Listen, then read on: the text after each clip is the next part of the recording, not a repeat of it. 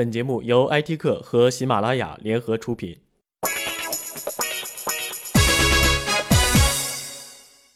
三六零旗下搜索引擎刚上线的时候，周鸿祎说医疗广告是谋财害命，接了医疗广告会让他睡不好觉。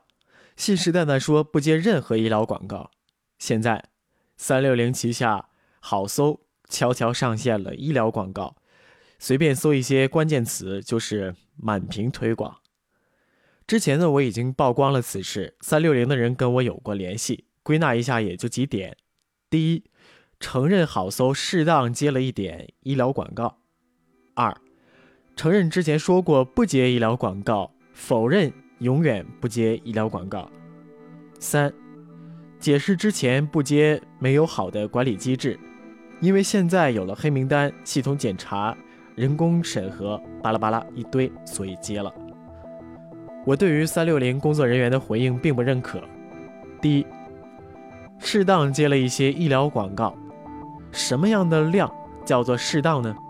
搜一个关键词出来，十条推广，整个屏幕都看不到正常信息。这样的量如果也是适当的话，那么大量这个词应该从词典里去掉了，有适当这个词就完全够了。第二，周总当初说是一律不接，坚决拒绝，并且呼吁互联网行业拒绝医疗广告。态度强硬到以为周总跟医疗广告是死敌，没有想到这才不到两年的功夫，周总就不再一律不接，不再坚决拒绝了。原来周总只是当时不接而已。等到呼吁整个行业不接医疗广告之后，周总再出来吃独食，对吗？第三，周总当初说医疗广告谋财害命，昧良心的钱不赚，所以三六零要坚决拒绝。我以为三六零是一家负责任的公司，是一家保护网民安全的公司，代表着广大网民的根本利益。现在我才明白，周总不是不赚昧良心的钱，是良心还没有做好准备。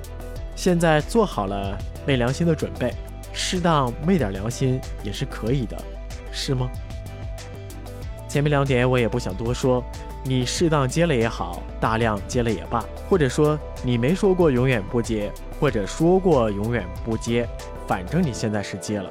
我还是觉得，只要良心上面过得去，你爱接多少就接多少，大大方方承认不就完了？法律也没规定不允许接医疗广告，对不对？可是你不要接着忽悠，对不对？所以呢，我今天的重点是来说一说第三条。三六零的人说要介绍制定规则的人跟我沟通，到现在依然没有跟我联系。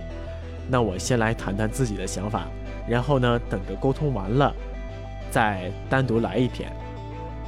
三六零说自己有一套准则，以我个人的理解来看，只能说忽悠，接着忽悠。国家都管理不好的医疗广告，我相信三六零就可以管理好吗？从事实的逻辑来看，这也是防不胜防的。